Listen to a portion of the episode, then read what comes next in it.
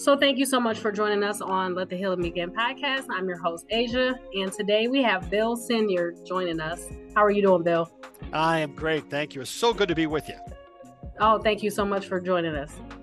Um, so, where are you from, Bill? Uh, originally from Louisiana. I live in Denver now, Denver, Colorado. Okay. So, how long have you been there? 12 years. Okay. You like it? Oh my goodness. Yeah, what's not to like? I mean, I have a I have a view of the mountains and I've got elk and deer and yeah, this is a beautiful place. That's amazing. You have family out there? Um, no, no, my family's scattered around. Uh, my kids are uh, one's near Chicago, one's in New York, one's in San Diego. Uh, so everybody's scattered. That's the way Okay. things are now. Okay. Do you ever get homesick? You know, you know, I'm- this is sort of home now. Uh, you know, I do go back to Louisiana and get some good food, though. Oh my goodness, oh my goodness! But I can make a mean gumbo anyway, so Really? I kind of you kind of make home where you are, right? yeah. Oh yeah, I got a killer gumbo. Oh my goodness. Next time you make some, I want you to send me some. Come on down. You know what? I had gumbo. I went to Louisiana a few years ago and had gumbo Yeah. for my first time while I was there, and it was Oh, so good. Yeah. Oh, it's so good. Oh, It oh, you haven't had mine yet. Oh my goodness. Never eat anything else. Yeah. So let's go back to your childhood. How was it um like growing up for you? Yeah, so good. I mean, uh, look, what did I know when I was then? Looking back, I can see that we were a very isolated family. Uh, we were isolated in so many ways. The neighborhood we lived in was isolated. We were surrounded by bayous and woods, and uh, only had a couple of people my age. Went to schools, private schools, so we had to drive for an hour to get to them. I mean, it was it was tough. Uh, religiously, we were uh, pretty legalistic. We are very works oriented, and I didn't know any better, right? Um, so yeah, I didn't really become a Christian, really get it till I was 21, uh, after after college. Okay. Um, so like with you guys living in a secluded area and stuff like that, um, would you ever like would there ever be times like while you were growing up where you would wish that you were more in the city? You know, not in the city as much, but just have more people my age around. You know, Yeah. I was pretty insecure, pretty shame prone, uh, overweight. You know, and we're you know concerned about that. Um, looking back, right? I didn't know any better when I was going through it, but looking back, yeah, I was not a. Uh, yeah, I don't think I was a very happy. Oh, I, people say I was laughing. I, I would. By the way, one of the things I almost did was to do stand-up comedy. So I, I, I love that. I love laughing, and I love uh, people laughing around me. But I was pretty insecure. Really? Um, do you have brothers and sisters? Got two brothers. Yeah, they both live in the Fort Worth area now. Okay. Now, would like growing up, would you ever express like your insecurities? No, I didn't have that kind of language, and my parents really didn't talk about that. That's not how they were raised. You know, Yeah. you just you just go and you get good grades, you you get a job and a career, and and they weren't sharing, and it's just the way yeah, people were raised, at least down in Baton Rouge, Louisiana. Yeah. things have changed now. I mean, I had to have those conversations with my kids. I had to learn, you know, how to how to share emotionally, Mhm. and it wasn't easy for me. Yeah. So like when you started, well, I guess, well, what prompted you to like start sharing that, you know, like finding that side of you? Yeah. So uh, when it gets kind of in the religious conversation, so when I was uh, 35, I went to seminary, and I, you know, I went to seminary because I love theology, right and wrong, and and you know, I wanted to do the right thing. But I went to Regent College in Vancouver, and there was a guy there, Professor James Houston. My first visit with him was wild. I mean, I I, I walked up into his office, and and you know, I didn't want to be there really, and he, he kind of a gnome looking guy, Scottish guy with a British smoking jacket and the pipe, and he had this overstuffed chair. And I thought, what what what is what is this guy doing? So I sat down and had a bad attitude. He was the spiritual theology professor, which I went, what is that? You know. and so I sat down and we talked for like 30 seconds, and he looks over at me and pulls his pipe out and he says, "Do you mind if I tell you about your mother?" And I went, "What? What?" He says, I think I can tell you about your mother. Uh, all right. And he did. My mother is very quirky. Uh, I mean, she is. She's just wonderful, but she's a very quirky lady, and he nailed her. I mean, it was like, oh my gosh? And then he, I, I'm just stunned, and he looks over again, blows out some some pipe smoke, and says, "I think I can tell you about your father too." He nailed my father. My father was more quirky than my mother. I mean, really down to some really detailed level and I'm just my head's just tripping. And then he says, "I think I can tell you about the desire of your heart." Look, I'm from the South. I mean, I was an engineer. I, I, I desire of my heart. I had I didn't have that language. Well, whatever he said, and I don't remember it because I blacked out. I started bawling. I started bawling. I, I had never one. I mean, maybe I'm weird, but I had never allowed myself or was comfortable having a desire of my heart.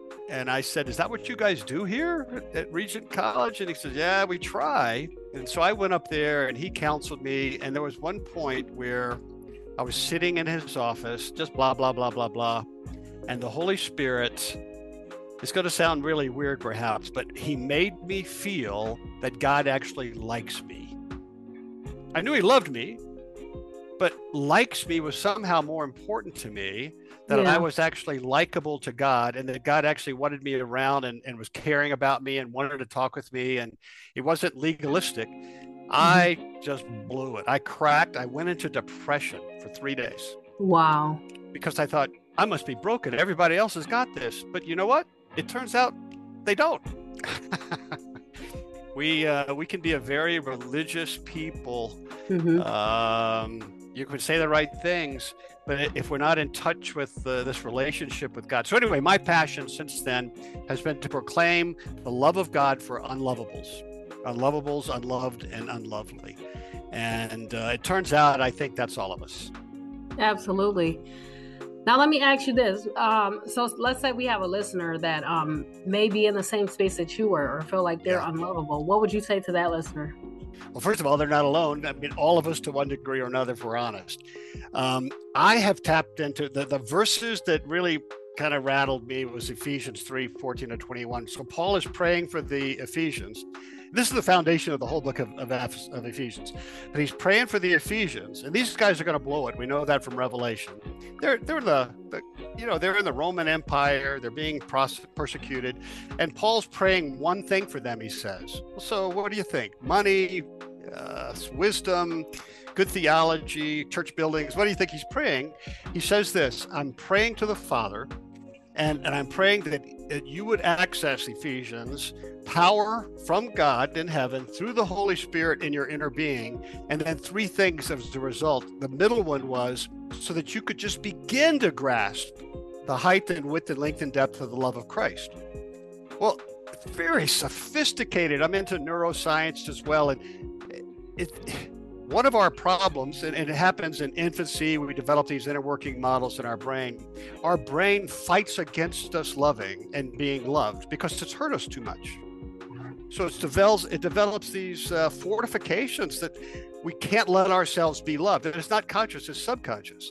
So Paul, man, he just gets it that I actually, in order to experience the love of Jesus that I already have, he's purchased it for me, it's mine to experience that I actually have to ask God for power in order to begin to grasp how much He loves me. So mm. that person, I wonder, and I've, I've, I've taught this in three continents. I wonder if they have ever been told, ask God for power, His power through your spirit and your inner being, so that you can begin to feel the love of God for you. And by the way, for uh, for others. And most people have not been told that. It's so simple maybe it's too simple. Is, is is there is that partly it? You think that it's just too easy? You know what? I think that could be part of it. Um, I think that a lot of people are used to religion, right? Yeah. And, religion, religion is so restrictive, and you know, Cold. like religion paints this picture of God as this judge mm. with this you know, like he's mm. really this big, mad, mean God, you know. I mean, right. he is just and he is, you know, all right. that, but And by the way, male, which scares off a lot of a lot of females, right? Yeah. Yeah. And then also too, like sometimes I don't mean to interrupt you, but sometimes like in our lives here on earth we're traumatized and we're hurt by like men or by That's you know it. people that we love and so we try to Right. compare god to you know our experiences Right. on earth and he's nothing like that That's right. you know He's yeah, and his love, and and that's you know I, I do a podcast called Gospel Rant, and I do some stuff for uh, Right Now Media and live stream TV, and and my theme is God's love for the unlovable, and I'm looking at God's love for the unlovable woman at the well, totally unlovable lady, and and she was certainly not feeling loved, and here comes Jesus. And he just naturally puts her at ease. He honors her, and he says, "She says, he's he's shown me everything about me, which isn't true. But I think if you unpack that, is he sees my dirty little secret, and it didn't bother him. Mm-hmm. because you know what back then back then you know it was absurd to talk to you know a prostitute or someone you know that oh yeah, you know And and, so for Jesus him to didn't seem approach to her, mind. yeah yep and for him to approach her that way you know it, i'm sure it blew her mind I I'm I, reading the story. My mind's blown that Jesus would do that, right? yeah Yeah, yeah, it's better than we think. And and so for that person that we're talking to, um, if they're a Christian, God already loves them. They're they're immersed in the tsunami of the love of God for them as they are. They don't they can't earn any more. They can't lose it. God can't love them. He loves them as much as the Father loves the Son and the Son loves the Father. But they're going to need power to break up those strongholds. And that's what God does. John Calvin, a theologian, says that that's the secret workings of the Holy Spirit. I like that, kind of a spy novel. The secret working of the Holy Spirit is to make Christians feel God's favor, his love today. wow Isn't that great? I mean, who's ever said that? I- I Right. mean, yeah, I, I just think, uh, uh, yeah. And that message, uh, so when when I got that message, I fell into depression. And, and I've seen that since, where some people I had uh, one lady, she was in her 80s. I was doing a conference, so, uh, a marriage conference on this topic. And uh, she, she was a widow, but she came. And Saturday afternoon, everybody went for coffee and cookies. And she came up to me and she started crying and shaking. She was over 80, a widow, and she'd been a widow for 20 years. Wow. And she said, I think, I think I'm, I think I'm feeling the love of God right now. And she's giggling and, and crying. I said, Oh, dear heart, I think you are. Sit down before you have a heart attack. But, but she was feeling it. On the other hand, there were people who were angry because, and I think, you know, you, you parse this out is if that's true, then I've been wrong for 60 years, or I've been missing this for 40 years and 10 years, or Mhm. and something's wrong with me. And, and I went into depression. Other people actually get enraged. And you know what? Because it's been times where I have messed up, right? And judging from a spirit of religion, you know, you expect God to Yeah. really thrash you, right? And Yeah. you kind of just like a, a, child expecting, you know, um, a punishment, you know, we expect that from God. And Mm-hmm. Oh, yeah. God's like, no, there's grace, you know, and, and, you know, there's grace and salvation. Oh yeah. Um, Okay, check this. So we, you and I, before we went on, we talked about parenting. Right. So this is one of the this is one of the tips, uh, and then in my program, Good Enough Parent, is is for parents is you you look you, you lean into your child and you put your your hand over their left shoulder, not threatening, and you and you and you tap kind of at the heart rate. There's something neurological that opens up windows, and you look at them and you say to them, and this, and do it randomly is what we're suggesting, and you say, uh, son, daughter. I just want to let you know how, how much I adore you. I would buy stock in you. We're going to have our differences, but I'm not going anywhere. I will be there. I will be your best friend. You cannot shake me. And, it, and you do that randomly. okay. It is ridiculous how that opens up communication because teens in particular are looking for.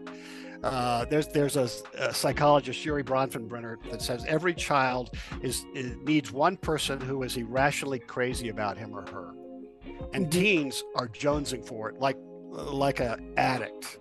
Yeah. And if that can be their parent, and it has to be regular drip, drip, drip, uh, Mhm. it makes a huge difference. Absolutely. So let me ask you this: How did you um come up out of your depression?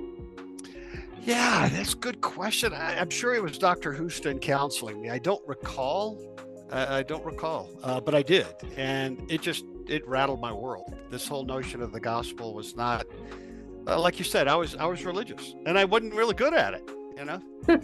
uh, uh, but uh, yeah, shortly after that, I started a church up there, and God was pleased to bring really beat up people I mean, it was uh, kind of an urban area and um, unchurched area. We had like two percent evangelicals in the in the area, uh, south of Vancouver, and we had uh, way too many rape victims. Mm. Way too many, and many of them were in repression. And they didn't know until I started preaching about this love of God, and then the Holy Spirit, it's like He woke them up, and they just would start screaming and and bawling in the middle of the service. One lady picked up a chair. I was talking about the love of God from the Song of Songs. She picked up a chair, threw it into the wall, and stormed. Well, I won't tell you what she said, and stormed out of out of the church because this this idea of God loving her, she had repressed her anger at God. Because where was God when I was being raped? Mm-hmm. Right, and she was yeah. told by religious people, "You just need to forgive, just and then bury it. Don't bring it up again because then you're not forgiving." The brains don't work that way. And she wasn't alone. We had uh, way too many. We had attempted murder victim. We had a, a, a child molester, a recovering child molester, come to the church. A bunch of rape victims. Uh, we had a witch. We actually had a witch come and curse the church. It was crazy. Wow. Start preaching that gospel. People aren't just going to sit on their butts. It it moves them some way because it's too good to believe. And I've desperately wanted to believe that. And I felt it once. If I'm a Christian, I felt it once. Absolutely. And then you know what? Like with broken people, a lot of those people, well, I'm not to say a lot of those people because it's all of us were broken in some way, shape, or form.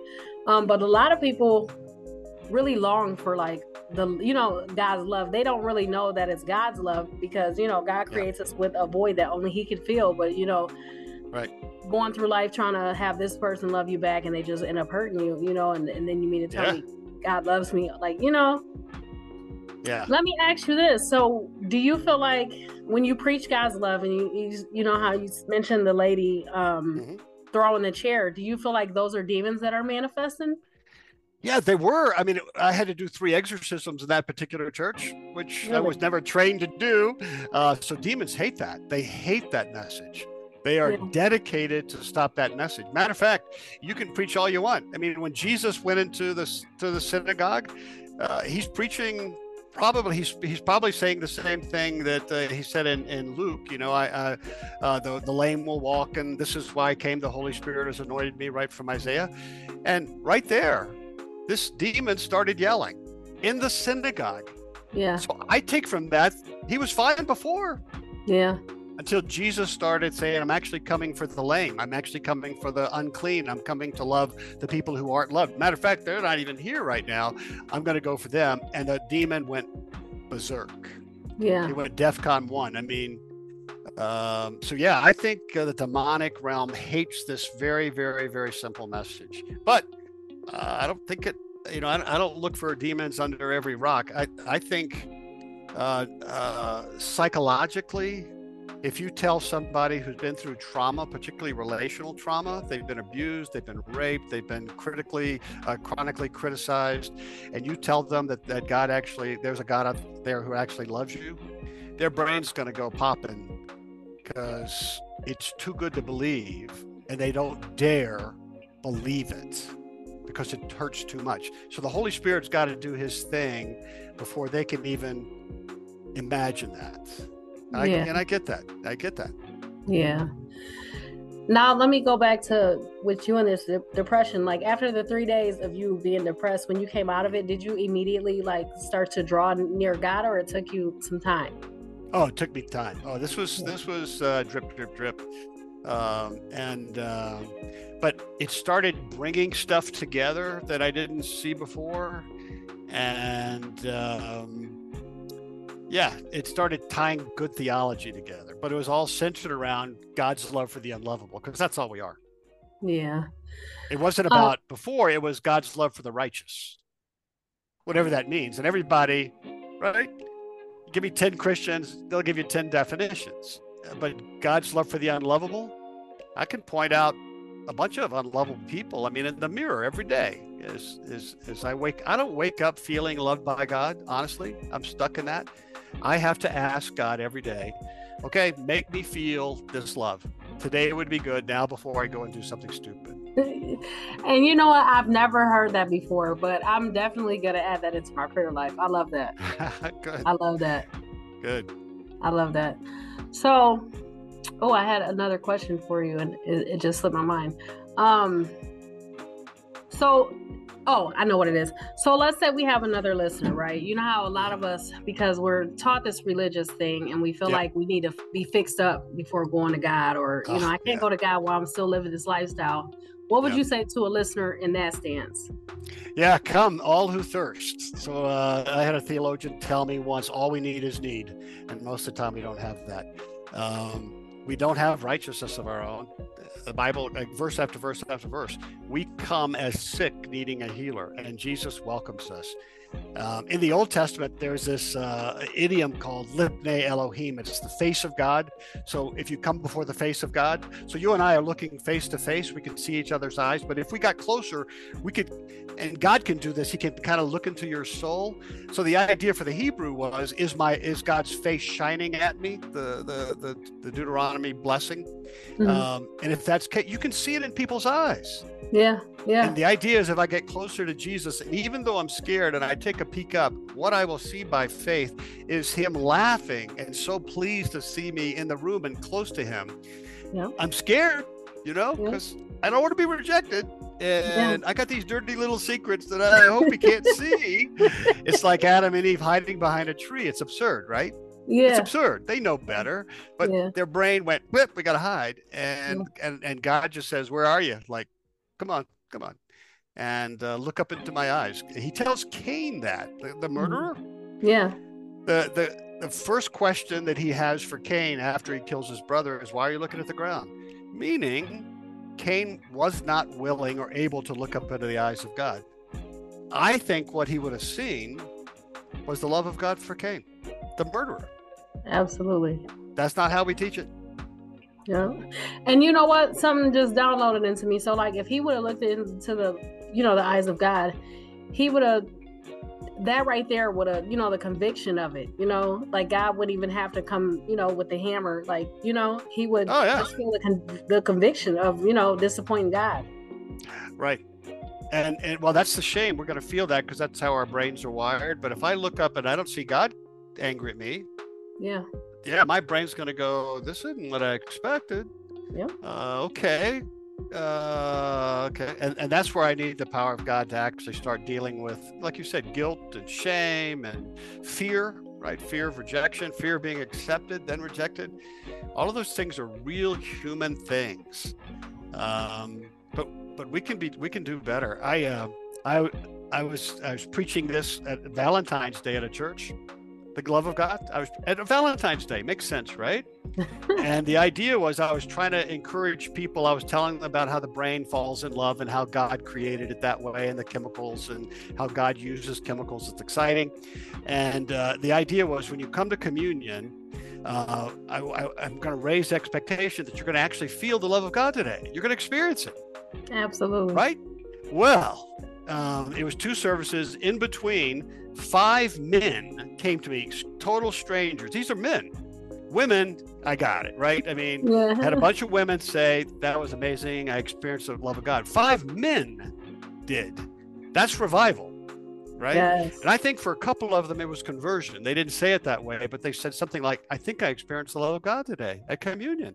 And I oh, brother, that's fantastic. That's really great. Now, uh, that was the first service. Second service, I don't know. I was called back to the church on Monday and they read the riot act to me. We talked to some people and they said lots of people, but you know, I've been a pastor for 35 years. Lots of people means three. And uh, they said they were hurt by what you said and confused because they came to communion and they didn't experience the love of God. And I went, yeah, I, I, I get that. That's probably what they've been doing every week, right? And I get it being hurt because you had expectations. And, and I said, but did you talk to those 10 who experienced the love of God? Oh, no, we didn't hear from them. So it was uh, it, it was really hard to hear, but it fits with the pattern. Um, if we're going to raise the expectation, Jesus, Sermon on the Mount, not everybody believed, right? The Pharisees, the Sadducees, man, they were angry at this stuff. Very because what he did is is the very first beatitude is blessed are the poor in spirit for theirs is the kingdom of god if you un, if you parse that and actually did a book and, and bible study on this um, uh, he's basically said, I'm giving the people here, Jews, Gentiles, sick, demon possessed, I'm giving them the same uh, covenant that I gave Abraham. That's what he said. They didn't have to go to the temple. They didn't have to get circumcised. They didn't have to have a mikvah ritual cleansing bath. They didn't get have to get baptized. He didn't even say turn away from your sin. He, you know, he has on other occasion. He doesn't say follow me. They just did and and Mark says that they or Matthew they all followed. Amazing. So the the religious people, it it was, yeah, it was threatening to them uh, that Jesus would give away the house that way. But we should do that every Sunday. We should do that every Saturday. We should do that every morning. Absolutely. So what's what do you, what would you say is the biggest lesson that you've learned from God, or what is what is the most like what just really sticks out to you? Yeah, that's it. I mean, I'm a Johnny one note. God's love is for the unlovable, and I'm that. Okay. I, I don't know how else to say that. Uh, I don't want it to become a bumper sticker. I'm still jazzed by it that God actually loves dirty people. He loves failures. He loves shamed. He loves the the unclean. He loves the irrelevant. He loves those that have been overlooked. He loves the widow. He loves the person who has an adultery. He loves the one they have an adultery on. I mean, oh my gosh, Imagine if that was rolling out from our pulpits, the mm-hmm. strange and wonderful people who would come to church. And churches would be very messy, by the way. right? Because yeah. everybody, we're all talking about it, and uh, yeah, it'd be amazing. Uh, so, uh, so I told you in my in my first church we had uh, uh, in Canada, they have psychiatric prisons. Uh, it's for people who have mental and emotional issues. I think we need that here, by the way, in the. United States. It would, it would help solve some problems. Anyway, so we're sending cassettes. You, you're too young for cassettes, but it was we put sermons on cassette tapes and we sent them into the prisons, right? In the psych. Anyway, I got a, a letter from a guy uh, who's in the psych prison for child molesting. Became a Christian listening to the cassettes about God's love. And he wanted to be discipled. So I went in and I discipled him for a while. That was safe. But then he got out, right? He, he did his sentence, found a halfway house near our church. Wow. And wanted to come to church. Our church was built on VBSs, children, families. Boy, we just crushed that. We did that really, really, really well. Well, to have a, uh, you know, a convicted child molester come to that church, what? And so anyway, we, we had a church meeting and we worked out ways because you had to have somebody with the guy, you know, you have to do the due diligence. But that's not what bothered people. And by the way, we invited people if they had to leave, they have to leave, and that's okay. No shame, no guilt. We get it. But here's the thing that bothered people.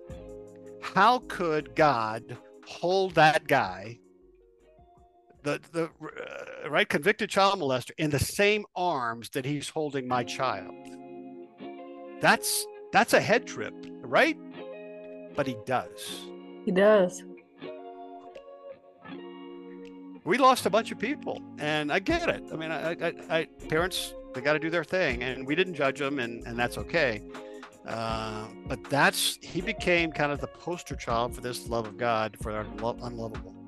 Yeah, and you know what? God, uh, like it says in the Bible, God wants you to love Him first, you know, and then secondly, love your neighbor just as you love yourself. That's right. Those you know, are the two big ones. We have to forgive others, like because just because I haven't made decisions in that way, it, you know, one sin is equal to they're all the same, you know, in God's eyes. So who am I right. to judge, you know? But we do. Yeah, it's it's literally by the grace of God that we still Every are day. here, you know, and Every God day. let us die in our sin. Every day. Um, yep. So I know you said you lost a lot of people like that, and you know what? People like we all have free will, you know. Oh yeah. Um, so how did you like? How did that make you feel? Did you feel like how did you how did that make you feel yeah that was scary i mean you know we were it was a church plant we were trying to grow and these some of them were leaders and so yeah we had to have a kind of come to jesus moment there and well, which gospel are we going to present are we going to water it down and we chose not just me but we the leadership chose our gospel is going to include this saved child molester and that's it and, it was awkward. It was always awkward. No, uh, he was a reminder. Uh, you know, Jesus around. Look at the disciples. They, these guys weren't. you know, yeah. You could change the world with twelve, with eleven, and uh, so yeah. Um, but uh, again, every church has these people. Every church and many of them are kind of hiding in the woodworks in a shame and don't want to share what's going on and they're stuck right? There's people in every church, I promise you, that are stuck in porn, who are addicted, who are being abused. I mean, one out of mm-hmm. four women are being abused. Yeah. One out of four. Don't tell me your church doesn't. I mean, you know what I'm saying? And and if we can create this atmosphere where God loves and they come, and there's a safe place, well, I think that's what we should be doing. I think it would be remarkable the changes we would see. I'm telling you, worship would blow the roof off. Absolutely. Absolutely. And you know what? Something that God's bringing back to my remembrance right now, like how you said, um, like a lot of religious churches or religious people say, you know, when these things happen to us, when these traumatizing things happen to us, they want to, you know, want you to just get over stuff and not talk about it anymore. Oh. And that is that is not how God operates because when I like started drawing into God intentionally and like intimately, God literally told me to share my story, you know, and to help others, you know, be yeah. able to share theirs. Sounds like my people. God. Yeah, we free people that way, you know. Yeah, sounds like my God. I'll be telling you another story. This was uh, here. We were we were doing a, a Saturday night church, and uh, it was it, we we lowered the lights, had candles, intimate music, and it was more of a dialogue. I'd walk around. We set up tables. We moved the chairs. We set up tables, and people brought brought their food and actually brought drinks. I mean, every table did their own thing. It was kind of a fun, intimate thing. Anyway, I'm walking around. I'm talking, and here's the question I asked. I said, "What if?" if if this all these empty tables over there, what if they were filled with with uh, drug dealers and prostitutes coming off of shift and and I just mentioned a bunch of people, right? Who and I said, here's my question: Would they be comfortable in our church? Don't tell me we're a friendly church. Uh, that's not, you know, there's, there's, no verse in the Bible that talks about that. Would they be welcomed? Would they feel welcomed in our church? And of course, everybody went, oh, yeah, our church, they'd be welcomed here. We're welcoming. and I was just going, anybody else want to comment on? Everybody was going, we're so welcoming. Well, this shadow appeared from the back. I remember, it was dark and there was just some lights, and so I saw this huge shadow, and this angry guy stood between me and the and the the door, and he said, "We certainly blah blah blah blah blah wouldn't feel comfortable here. I don't feel comfortable here. You, I mean, you hypocrites, you blah blah blah blah. I mean, he was angry." Wow. And I had an elder get up and kind of get in between him and me. We were separated by about 30 feet.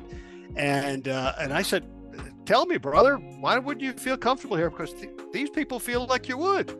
And he went on and on about how hurt, uh, how churches have hurt him, and nobody cares, and God doesn't care, and blah blah blah. And I, he said, I've even got some poems. I said, please read one of your poems, and it was it was horrible.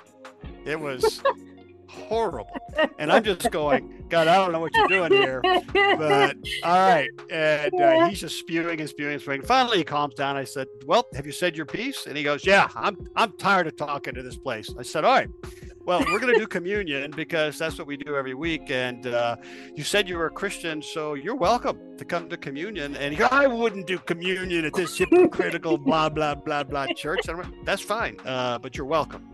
Well, here's the beautiful thing and some of these were just old, uh, older people, some younger people, but every one of them, before they came down to get take communion, we had people come.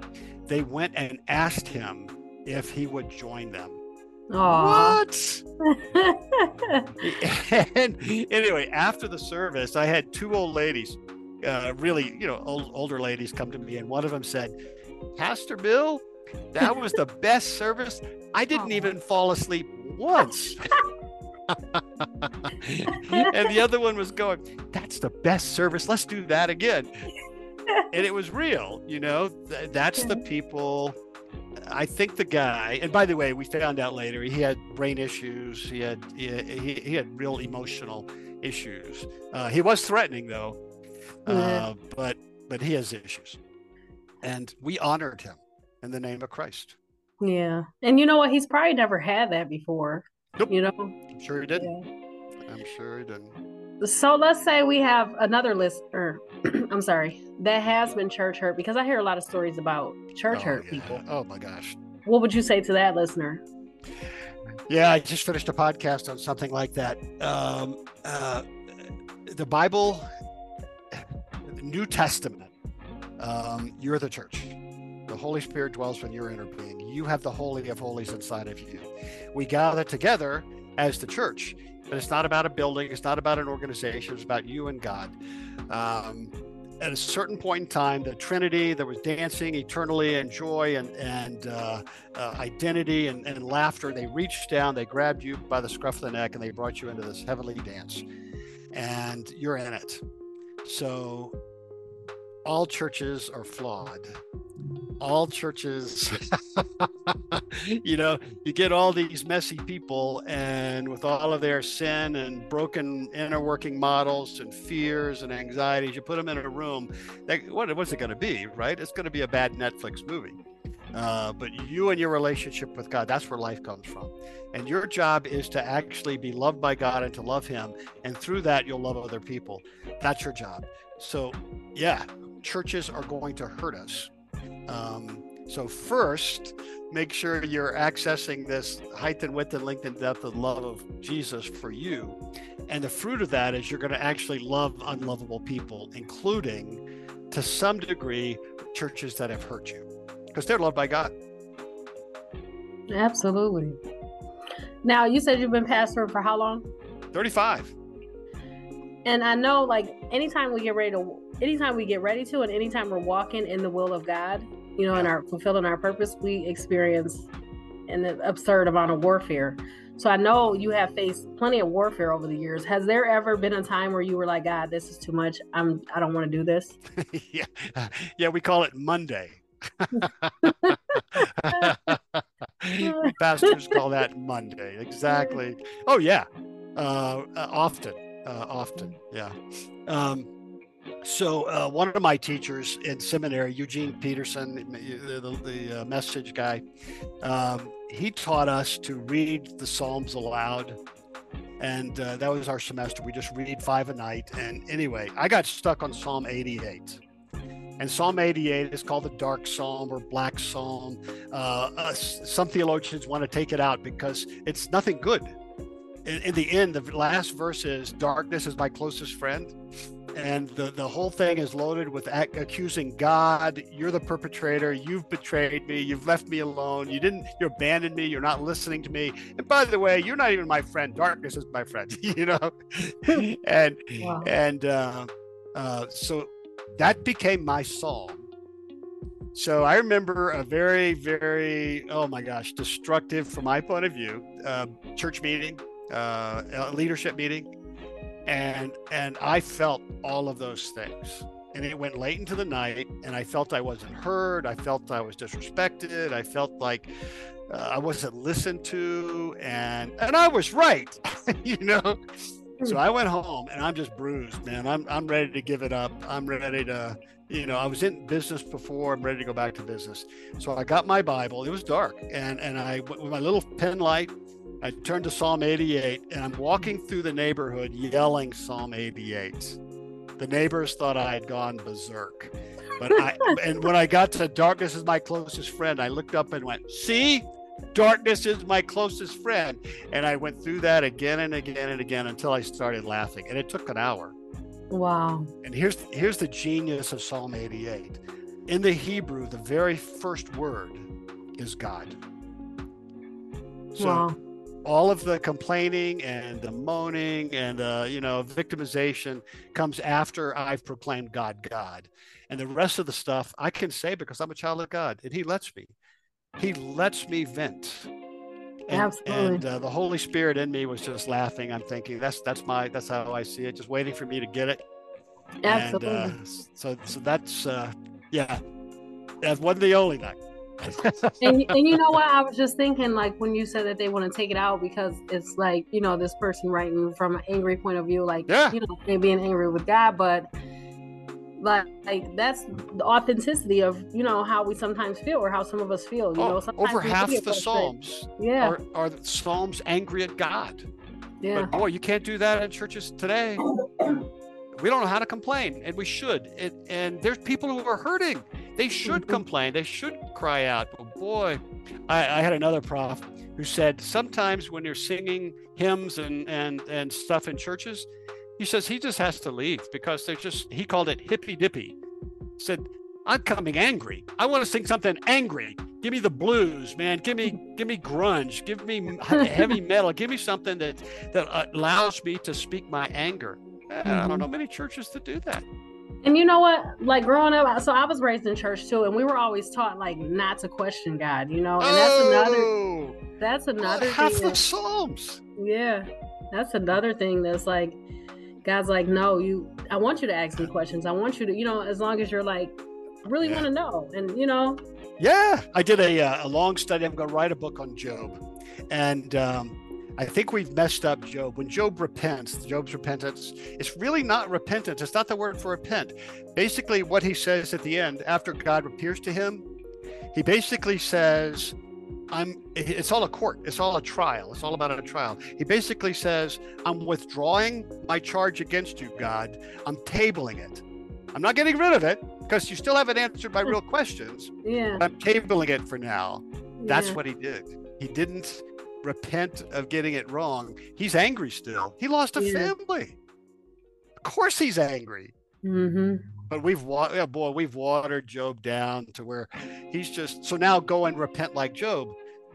I don't have that muscle group. Yeah, You know? My brain doesn't do that when I'm angry.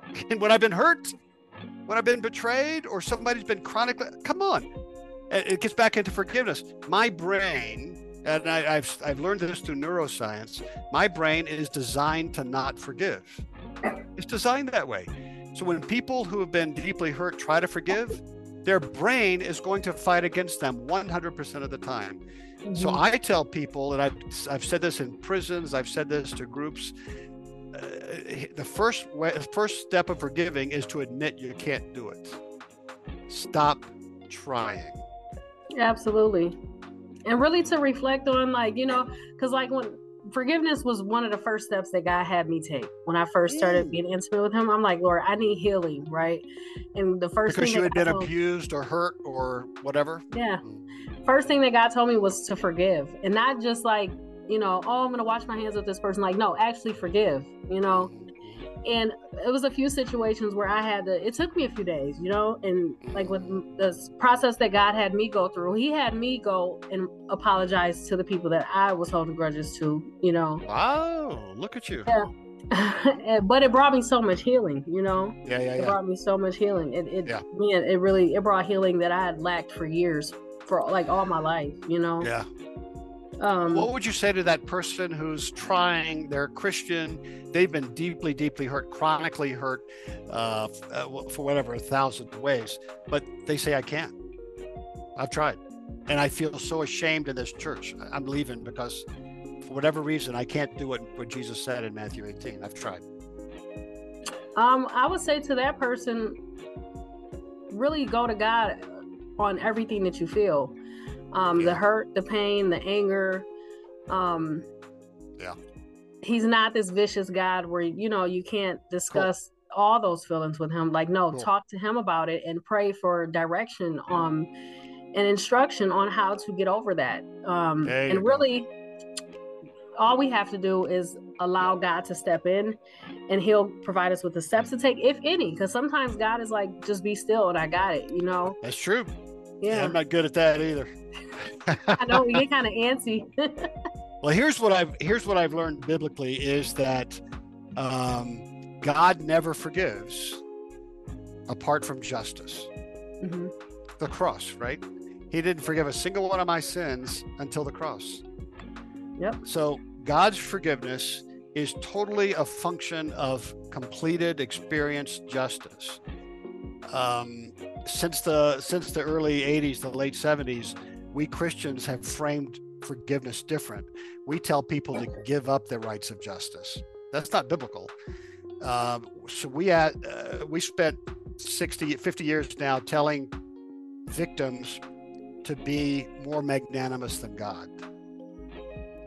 So what what we do, and this is what we do in the forgiving path, is we actually give victims a, a trial before God. Experiential, it's all online. Uh, but in the two and a half hours that you go through the forgiving path, we actually give them a trial before God where they can state uh, the accusations to God, how they feel to God. We teach them how to do it. We let them do it. And then Jesus appears basically and says, I got this.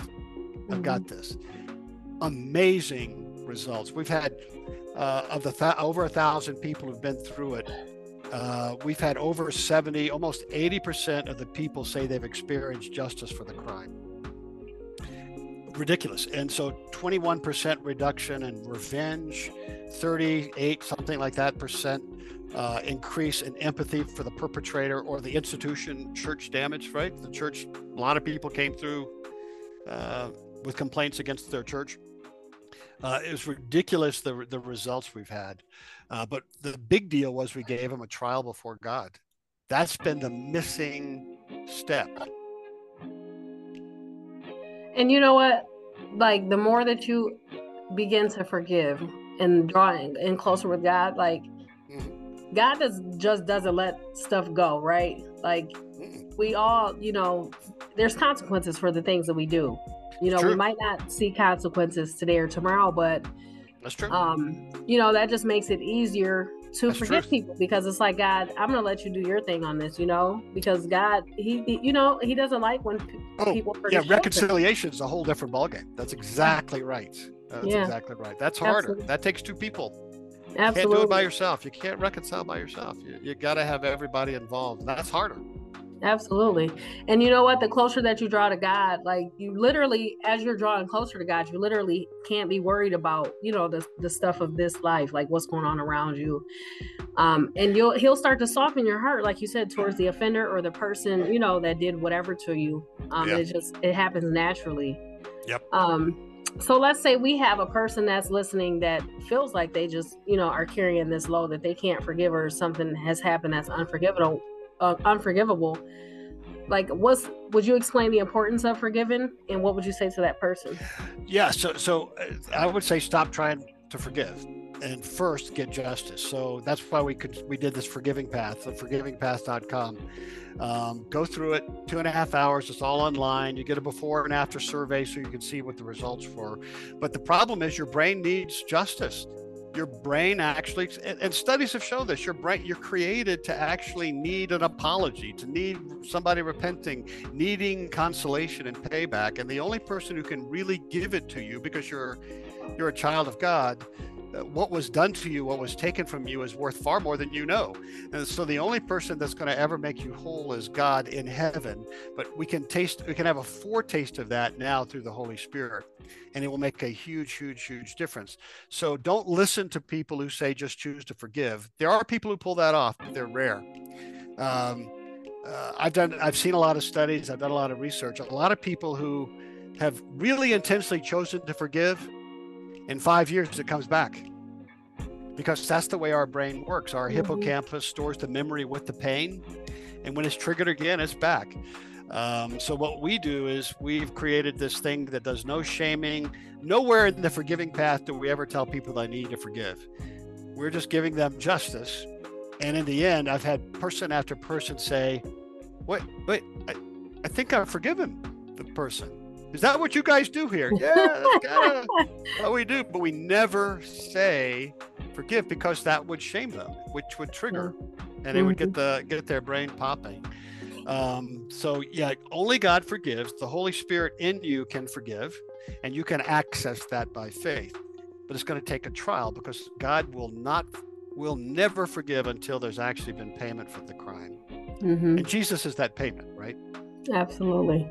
And you know what, too? I think that some people are afraid to forgive because they feel like if they forgive this person, they kind of they kind of get away with what they've done. Oh, or you oh, know, yeah, you're enabling them, or they're yeah. going to hurt you again, mm-hmm. or they're going to hurt somebody else. They're right. Yeah. Your forgiveness does nothing to the person the Holy Spirit does. So, oh, this is great. I just did a. Uh, I'm, I'm doing a Christmas podcast about this. But when Solomon was, uh, you know, the, the temple was completed and he's blessing the temple and he's praying to God. Here's what he says. He basically says, May your temple be a place where trials take place. This in First Kings, and so when when when the perpetrator and the plaintiff, the defendant and the plaintiff come before you, God intervene and righteous the righteous and wicked the wicked and make everybody see it. So the, the temple was actually supposed to be a place where those kind of things happen before God, where where uh, the liars were exposed, where the truth came out, and the people who were hurt got healed. The temple, the church. Yeah, we're supposed to be that place. We've we've so lost the the, the you know the skills to do that. But that was Solomon's prayer to God is don't let if people come before you with these trials, somebody stole some goats or somebody whatever killed this person or whatever, when they come before you, God intervene and righteous the righteous and wicked the wicked. I love that. All right. So, a couple more questions. So, if people want to access this, um, like the things that you offer, where would they find it at? Yeah, my website is gospel-app.com, gospel-app.com. And all of that stuff is, and more, is on there. The uh, parenting is on there, the forgiving path. We have a, a, similar thing for shame, people who don't feel like God loves them or they've messed up. It's called The Dance. Um, so that's on there too. Plus a lot of free resources. There's, it's, it's, uh, yeah, there's a lot there. Are, are people um, able to purchase your books? on there? Oh yeah, oh yeah, yeah, yeah, absolutely. And and the Bible studies and and such. Uh, yeah. Okay, one of the now, best things, if you have a second, can I read you this card? This is absolutely. This is what I give to people, uh, and people can buy. They're really cheap. We, we kept the price very low, but I call it the simple, uncluttered gospel. And what I'm doing is I'm preaching the gospel to my midbrain, in my critical inner voice, right? And here it is. And what I always say is say it twice a day for 45 days. It's ridiculous how effective this is. Here we go. Jesus follower, and I'm talking to my midbrain, strictly because of what Jesus did for you 2,000 years ago, God actually loves you. He loves you with all of his heart as much as the Father loves the Son and the Son loves the Father. He can't love you any more or any less than he does right now. He loves you as you are, not as you should be or could be. You can't add to this love or take away from it. Now, I get it. It often feels like you've messed it up, right? The shame, or need to do something so that God would like you better. Not so. So, how do you experience it more now? Simple, good news. There is something you can do and are invited to do. You can take daily baby steps to ask the Spirit inside of you to make you know, experience, and feel just how much God loves you right now. Just ask. Ask again later today, ask tomorrow. Make it a spiritual habit. Twice a day for 45 days. It's ridiculous how uh, you, you begin to uh, feel loved, you begin to love others a little bit. This isn't heaven, right? So a little yeah. bit more. You'll you'll dance a little bit more. You'll worship a little louder. You'll your prayers will become transformed because you're asking for more good stuff. Oh, that's great. I appreciate your time today. Ah, it's been a pleasure. This has been great. You are good at this. Thank you. Oh, thank you. Is nothing but God. Um, okay, yeah, I appreciate this. You're welcome back anytime. I've got a book coming out in January. Let's let's let's do that. It's about overlooked and underappreciated women in the Old Testament called Dance Daughters of the Most High. It is a lot of fun. Stories uh, about some amazing women that we just have forgotten, which is which is really too bad. Yeah, I can't wait to read that. I can't wait. Well, thank you so much for joining us on Let the Healing Begin podcast.